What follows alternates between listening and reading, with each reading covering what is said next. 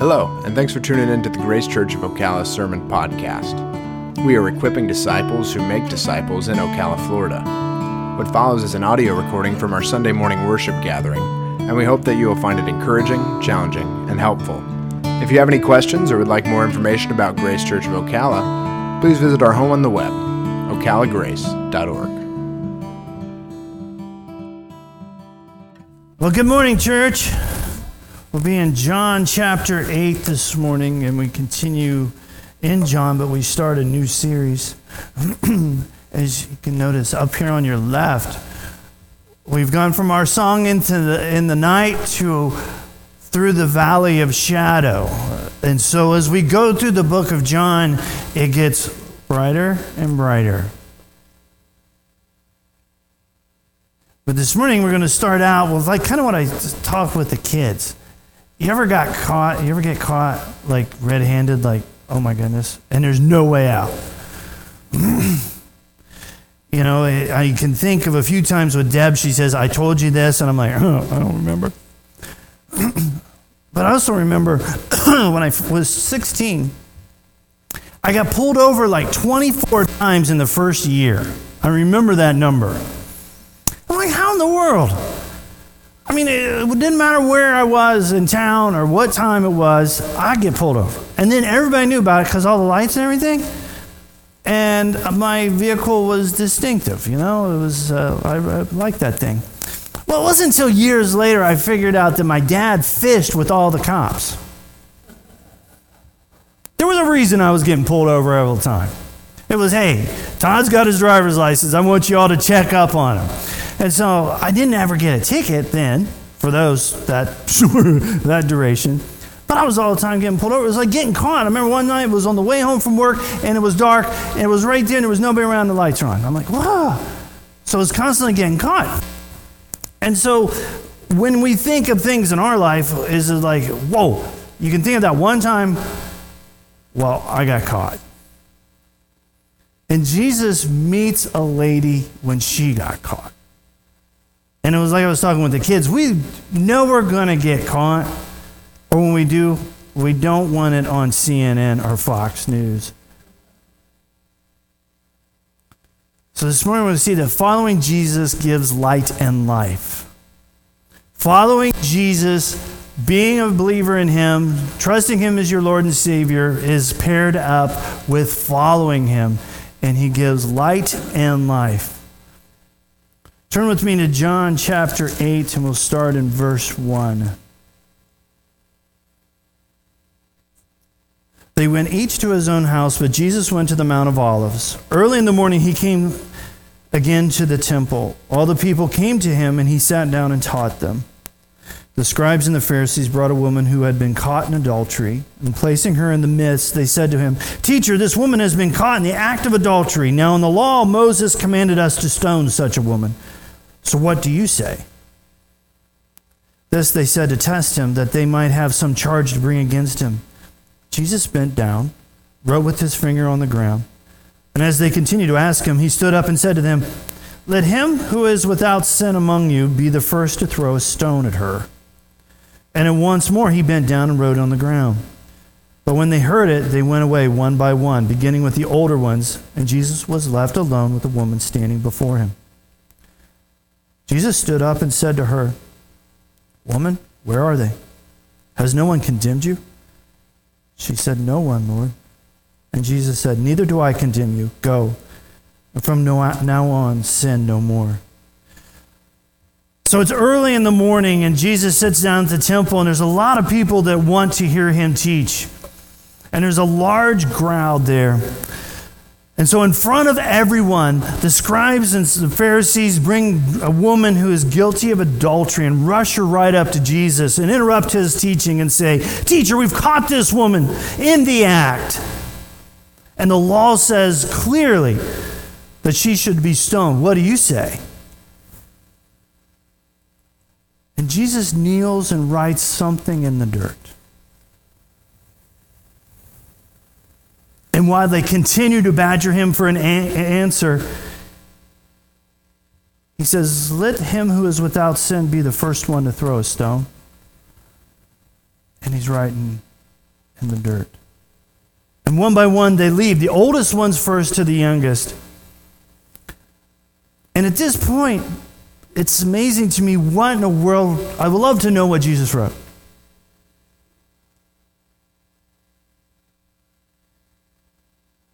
Imagine you have an audience and you're teaching them, and people gather around for teaching, and here these rugrats show up, blah, blah, blah, blah, just to disrupt it. It's not even about her, it's to catch Jesus. And so he kneels down and writes in the dirt. Yes, it was true. In Leviticus, a woman, a couple caught in adultery was guilty to be stoned. They were technically right. So, what was he writing? Could it have been According to the law, uh, you don't tango alone. Takes two to tango, right? So where's the other tango partner? Well, you got the woman, you don't have the guy. Maybe he was writing down the name of the tango partner. Maybe it was one of the tango partners was in the crowd. Maybe one of the tango partners was the one wanting her to be stoned. We don't know. This is where John, I wish we put this in here. But we don't know. We do know the law said, yes, she could be stoned, and him. And so that's why Jesus says, Let you who are guilt, without sin cast the first stone. Because one, one thing we like in America is pure justice, do we not? We love clear, concise, and mitigated justice. The law afforded that. Your wife was caught or your husband was caught in an act of adultery. Guess who get to throw the first stone? The offended party. Imagine the size of rock Deb would throw at me. It would start, it wouldn't be the death blowing rock, the, the 4,000 pound boulder, it would be a pebble. Start the process. The guilty party, the one who had been sinned against, got to cast the first stone. So Jesus says, okay, where's the other party? And they get to throw the stone. Where's her husband? Nobody says anything, and he continues to write. And I don't know what he wrote there either. But we know the oldest one catch the message first. Then the younger ones are left there. Then they leave. And Jesus says, Where's your accuser? Where are they? You've been dragged in front of everybody. Where's your accuser? And she gets to say, No one. And Jesus says, Neither do I condemn you. Go and sin no more. Jesus, in the midst of a chaotic situation, deals with sin in the dark. His world is disrupted. He's been trying to get put in the, tr- they're trying to put him in the trick bag. no thought about her. And they were following the law. And Jesus can balance truth and compassion in front of an audience. Imagine the people sitting there watching this go on. Sin, big time, guilty, nasty, in the dark kind of sin has taken place. And it doesn't scare Jesus. He's there. He addresses the accusers, and he also addresses the guilty. She doesn't get a get out of jail free card. What does Jesus tell her? Go and sin no more. Repent. We've learn that Jesus knows. Jesus knows the hearts and motives. Who's he been the most critical of? Those who pretend to know the law, those who pretend to want justice. Who's he been the most compassionate with? Those, the woman. He could have really drilled her. As he could have said, Yeah, you're guilty. Start throwing some stones. No. Hey, repent. You've met me, interacted with me, repent, and now go sin no more. sin in the dark, and Jesus is right there. By the way, he does the exact same for us today. Wherever you're caught, whatever situation you're in, you meet Jesus in the sin of the dark. Guess who ain't scared? No matter how many accusers are around you, so many people barking and pointing out on Facebook, oh, they're guilty, they're guilty, they're guilty. And you're like, oh, yeah, okay, I got it, I got it, I got it. Jesus can meet you right there. He can de- deal with the sin in the dark. Let's move to verse 12 and look at the sin in the light. and again, Jesus spoke to them, saying, I am the light of the world. Whoever follows me will not walk in darkness, but will have the light of life. So the Pharisees said to him, You are bearing witness about yourself. Your testimony is not true. Jesus answered, Even if I do bear witness about myself, my testimony is true, for I know where I come from and where I'm going. But you do not know where I come from or where I'm going. You judge according to the flesh. I judge no one. Even if I do judge, my judgment is true. For it is not I alone who judge, but I and the Father who sent me. In your law it is written that the testimony of two people is true. I am the one who bears witness about myself, and the Father who sent me bears witness about me. They said to him, Therefore, where is your Father? Jesus answered, You know neither me nor my Father. If you knew me, you would know my Father also. These words he spoke in the treasury as he taught in the temple, and no one arrested him because his hour had not yet come. So he said to them again, I'm going away, and you will seek me, and you will die in your sin. Where I'm going, you cannot come. So the Jews said, Will he kill himself, since he's saying, Where I'm going, you cannot come? He said to them, You are from below, I'm from above. You are of this world, I'm not of this world. I told you that you would die in your sins, for unless you believe that I am he, you will die in your sins. So they said to him, Who are you? Jesus said to them, just what I've been telling you from the beginning. I have much to say about you and much to judge, but he who sent me is true, and I declare to the world what I've heard from him. They did not understand that he was speaking to them about the Father. So Jesus said to them, When you have lifted up the Son of Man, then you will know that I am he, and that I do nothing on my own authority, but speak just as the Father taught me. And he who sent me is with me. He has not left me alone, for I always do the things that are pleasing to him. As he was saying these things, many believed in him. So we talked about the sin in the dark. Now let's look at sin in the light. Jesus makes the first of two incredibly bold truth statements in John chapter 8. The first is, I'm the light of the world, and therefore walk as Christians who walk in the light. Following me means walking in the lightness, in the light, not in the darkness. One writer said, For John, believing and following are virtually synonymous. Believing and following are virtually synonymous. Jesus says, I am the light of the world, so walk in the light. Do we walk, do we say we believe, and then do we walk as if we're in the light? Do we follow Jesus by our actions? And the Pharisees then say, This is a lie. They call him out. They say, You have no authority on your own. They proceed with court ideas that the Pharisees would have known. You can't bear, you can't be your own witness in their mind. So Jesus answered, It is true that I came from heaven and shall return. You don't know that. You can only judge what you observe, but my Father and I see all and are very qualified to judge all matters of truth. The law does indeed require two witnesses. Remember back with adultery, it take two witnesses to prove something was true. So Jesus says, Yeah, your law says that you need two witnesses. Here's mine me and God the Father. So that's why they say, Where is your Father? What are you talking about? They ask for a witness. Jesus says, Here's my Father will be the witness. And the, so they say, Then bring him forward. And Jesus says, You neither know my Father nor me. If you knew me, you'd know my Father. And Jesus continued to teach and speak openly in the temple. And get this no one arrested him. Why? Because they were really bad cops and couldn't put handcuffs on? Because his hour had not yet come. So Jesus says the second bold truth I'm going away and you'll seek me. You'll die in your sins, unable to go to heaven. Verse 21. Jesus makes a claim Hey, I'm only going to be here for a little while, and my offer to you is only temporary. We said this last week in John chapter 7. So the Pharisees are listening to him. They like call for the witness. Who's your witness? My father is the witness. And then they're like, Where are you're going that you we can't find you? Oh, he must be going to kill himself. And Jesus says, responds to that I'm from above and you're from here of this world. I'm not from this world. Again, deal with your sin issue. If you do not deal with your sin issues, believing that I am He. So, what's the logical response the Jewish leaders would say? Well, then who are you? Jesus answers, I've been answering this very same question from the start. You can see the frustration in his voice.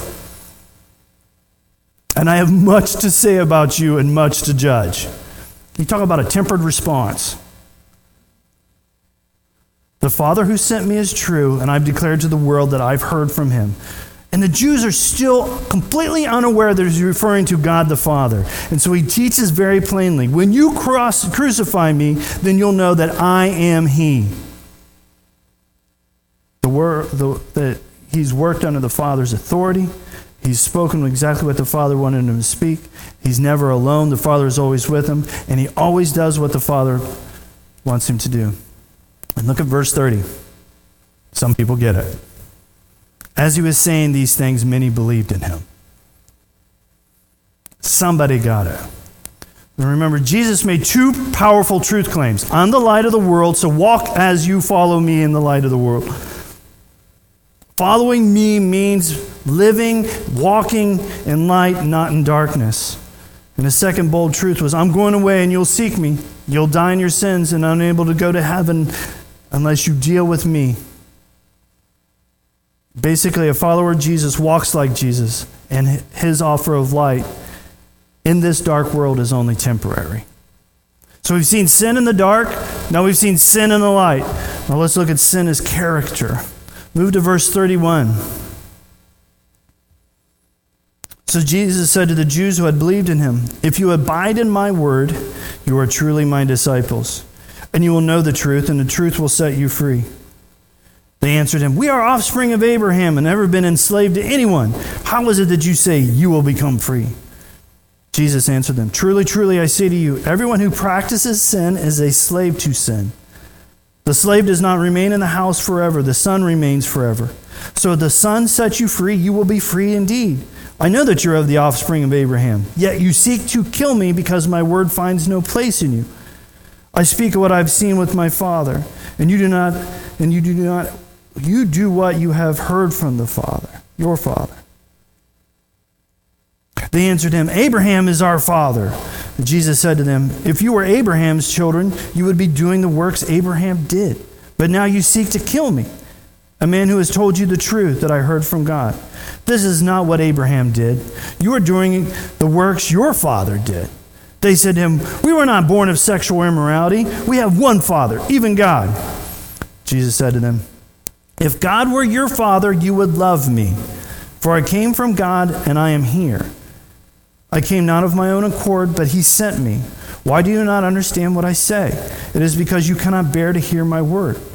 You are of your father, the devil, and your will is to do your father's desires.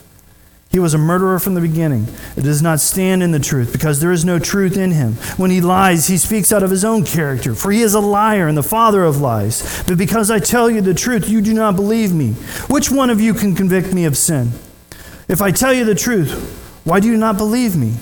For whoever is of God hears the words of God. The reason why you do not hear them is that you are not of God. So we've seen sin in the dark, sin in the light, and now we're going to see sin is our character. Jesus just instructs those who had started in their faith journey what it means to follow him. If you look back to verse 31, it says, If you abide in my word, if you take living nourishment from it, if you set your zip code as Jesus and reside in his word, then there is life. And then you will know truth, and the truth will set you free. Character change begins. He starts with the positive. If you're going to follow me, it's going to work at the root of what you are by abiding in Him, taking your nourishment from Him, living in Him. Character change will then happen. Freedom from sin and life abundantly in the light is in Jesus, not in ourselves. It isn't to pull you up by your bootstraps and just try harder tomorrow to make it. It's abiding in Jesus. And you can hear the Jews yelling clarification no, we're descendants of Abraham. We are not slaves. How could you call us slaves? Because Jesus says if you practice sin, if you make it your practice of sin, you are enslaved to sin. It doesn't take much thought to come up with illustrations where people are enslaved to sin. If you've ever been in the heart throngs of drug addiction, alcohol addiction, as just two examples, in slavery to that is not pretty. And it, it, we're handcuffed to it. When you make it a practice, you make it your common, what your just normal everyday activity is to practice that sin like you're practicing for the baseball squad. Sin enslaves. And so the Jews are like, hey, we're never, we're not slaves. Abraham was our dad. Remember the Exodus? We got out of that joint. And that's when Jesus says, hey, I'm talking about spiritual slavery. You practice sla- slavery. You practice sin. By the way, slaves never inherit. If you are enslaved to sin, you're not going to inherit anything. You think your daddy is Abraham and you inherit heaven? No, you have inherited sin. Sin is your character, and only the Son grants inheritance. Jesus says, I'm Jesus, I'm the Son of God. I can grant you an adoption, inheritance into the family. You guys are disqualified. Yeah, you're obviously physical descendants of Abraham, but you don't act like it because you want to kill me. The Jews declare again Abraham is our father. And Jesus answers, You could be, you are descendants physically of Abraham, but you're not doing what Abraham did. What did Abraham do? He heard God's revelation, heard it, understood it, and then acted upon it. Jesus basically saying, If you heard me, do you believe me? Are you willing to act upon it? Abraham did a pretty good job of acting upon it. That's why faith was attributed to Abraham. And Jesus does this huge turnabout. They're claiming Abraham is dad. Their family tree goes all the way back to Abraham. Be like, hey, I'm completely. Pick out your favorite hero or heroine. heroine and say, I'm related to them. I always get to say I'm related to Steve McQueen because he's the coolest actor ever. They're like, hey, Abe was our dad. The coolest dude of ever religious faith is that's our that's where we our family tree goes back to. And so what does Jesus say your family tree actually goes back to? Yes. You're doing what your father has instructed you to do. They're like, hey, we're not illegitimate children. Hey, by the way, that's been edited for your English text.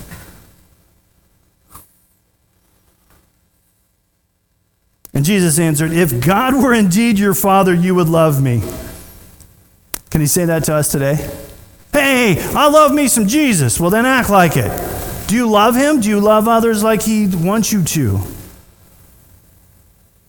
You actually don't because you don't re- you refuse to hear my word he says or believe me. Actually your father is the devil. That is crazy talk. You can see the Jews picking up stones already, right? They're getting excited about stoning this guy.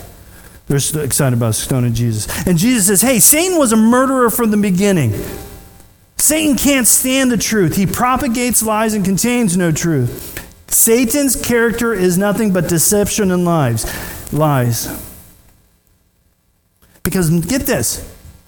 What did, the, what did the Jews want to do to Jesus? They wanted to arrest him and what? Huh? Kill him. What has Satan been on the goal to do to the seed out of Eve since that promise was given? What has Satan tried to do with the bloodline that was going to have that kid? Just think of the Christmas story. How does it go for the kids two and under Christmas? There's no Christmas trees. It's killing them. Satan has been on a journey to kill Jesus, God, from the get go. If your arch enemy is God Himself and you can kill him, that's, that's, that's, uh, that's the end game.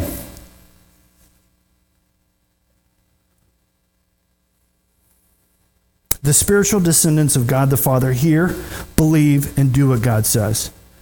And he says, You guys aren't. You're not spiritual descendants of God the Father because you won't hear me or believe me.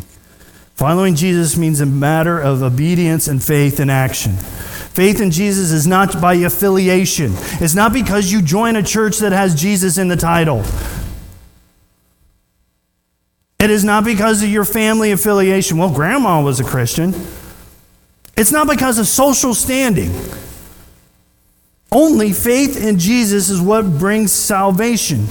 And a natural character, however good we are, is flawed by sin. I don't care how good you are putting makeup on your sin, there's still sin underneath.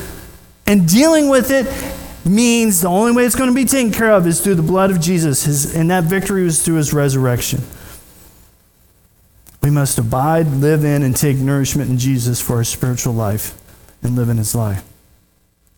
So we sin in the dark, sin in the light, and sin is our character. And finally, sin is death. Move to verse 48. The Jews answered him, Are we not right in saying that you are a Samaritan and have a demon? Jesus, I don't have a demon, but I honor my Father, and you dishonor me.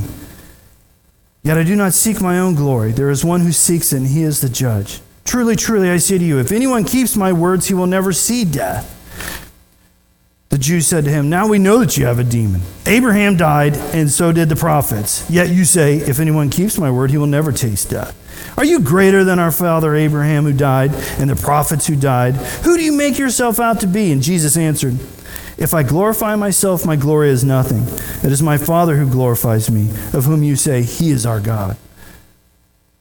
But you, do not, you, you have not known him. I know him. If I were to say that I do not know him, I would be a liar like you. But I do know him, and I keep his word. Your father Abraham rejoiced that he would see my day. He saw it and was glad. So the Jews said to him, You're not yet 50 years old how have you seen Abraham? Jesus said to him, Truly, truly, I say to you, before Abraham was, I am. So they picked up stones to throw at him. But Jesus hid himself and went out of the temple. Sin is death. Look at the beginning of how this starts. Are you are we right in saying that you are a Samaritan and have a demon? Think of the worst possible phrase you could come up with. Oh my gosh. And your mom washed your mouth out with like 50 gallons of soap. This is, oh.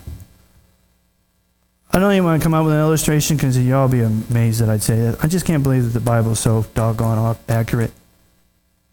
We just, it is like, oh, you're a demon possessed Samaritan. So what? I'm not, just say it's really, really bad what they said to Jesus right here. The most degrading thing they could think of, they called him. And Jesus answered was, I'm not demon possessed. I honor the Father, Father, but you dishonor me. I keep his word. And if you keep my word, believe what I said, you won't ever see death. And now you can see the Jews just ready to say, Whoa, you mean never see death? Who are you claiming to be? Now we know you're possessed. Abraham died, the prophets died, and yet you speak of never dying.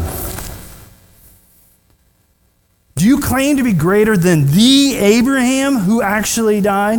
Who in the world do you think you are? Jesus' answer Any glory that I get comes by way of the Father. You really don't know God, but I do. If I said I didn't know God, I'd be a big fat liar like you all. But I do know Him.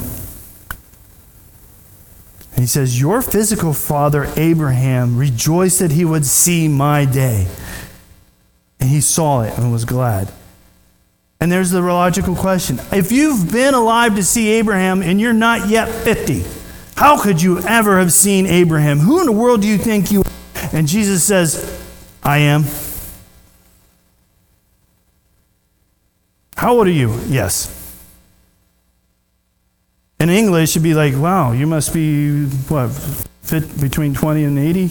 No, I always have been. Now, here's the thing for the Jews. When Moses asked, I say, sent me, what does God say? I am. There is no time. God's outside of time. How would you define how old you are if you were God? Yes. Punctiliar eternality for the big thinkers in the room. It is forever eternal then. And so he claims the very name of God here. If it ever isn't in clear, this is the clearest part in Scripture because the reaction of the Jews. Even if we don't get the I am thing, they certainly did. Now they've got gloves are off. You claim some crazy stuff. Leviticus 24 17 says we can stone you But Jesus hid himself and left the temple. There, at the place where Jesus was teaching was really close to where the Sanhedrin, the big big wigs of the Pharisees, would meet, and they're the ones who are going to condemn Jesus. And there's a lot of thought that the time Jesus is teaching this, Herod is redoing the temple. There could have been bricks upon blocks and all kinds of nice weaponry to throw at Jesus.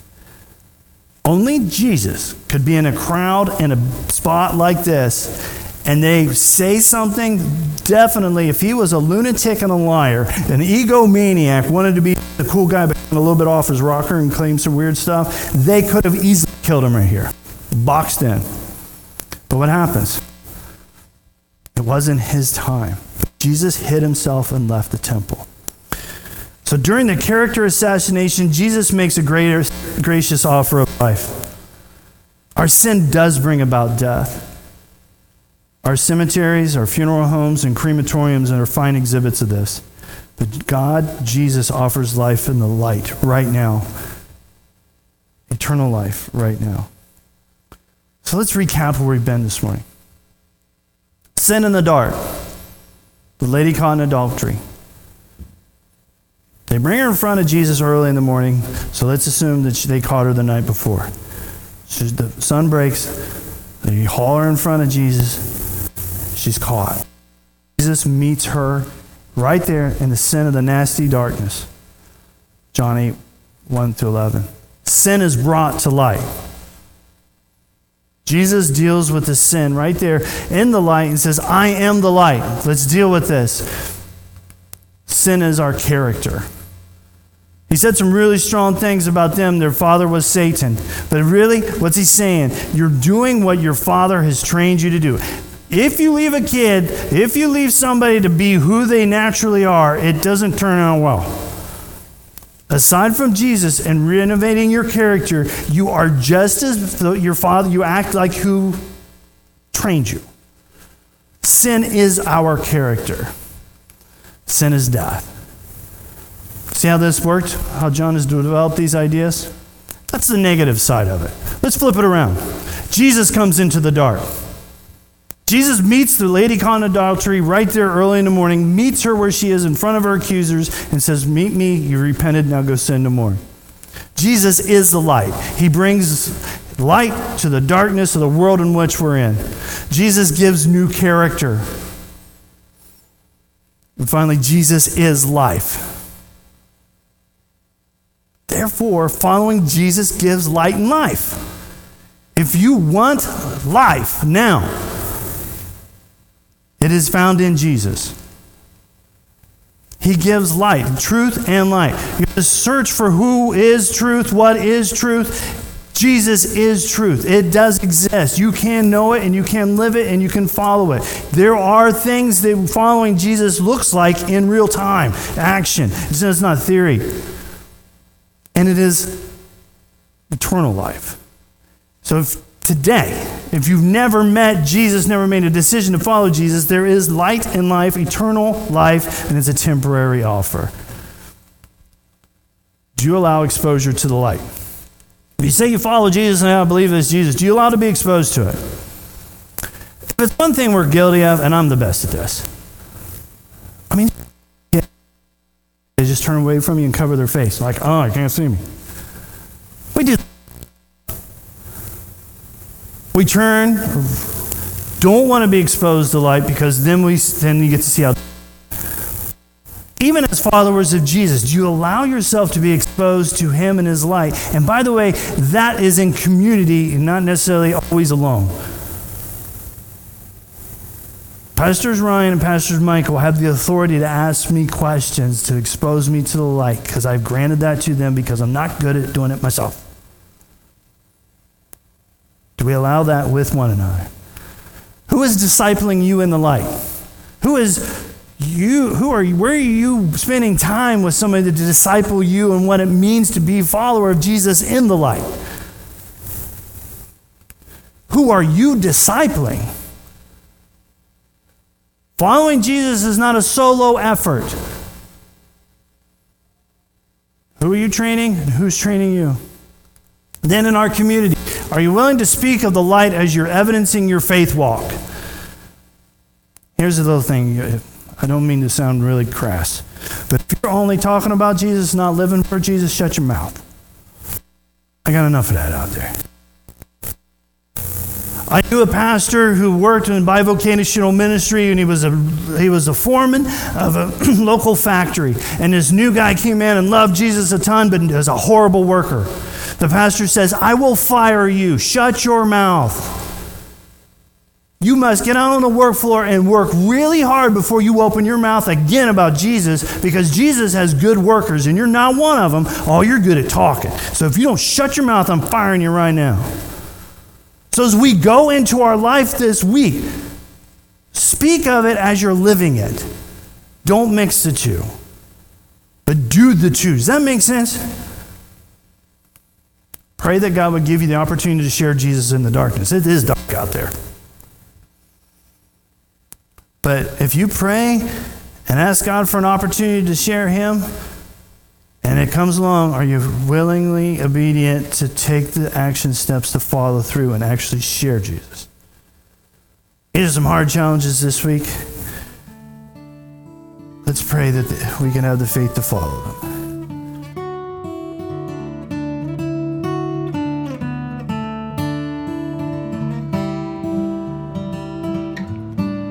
Thanks again for listening. If you have any questions or would like more information about Grace Church of Ocala or the sermon you just heard, please visit our home on the web, ocalagrace.org.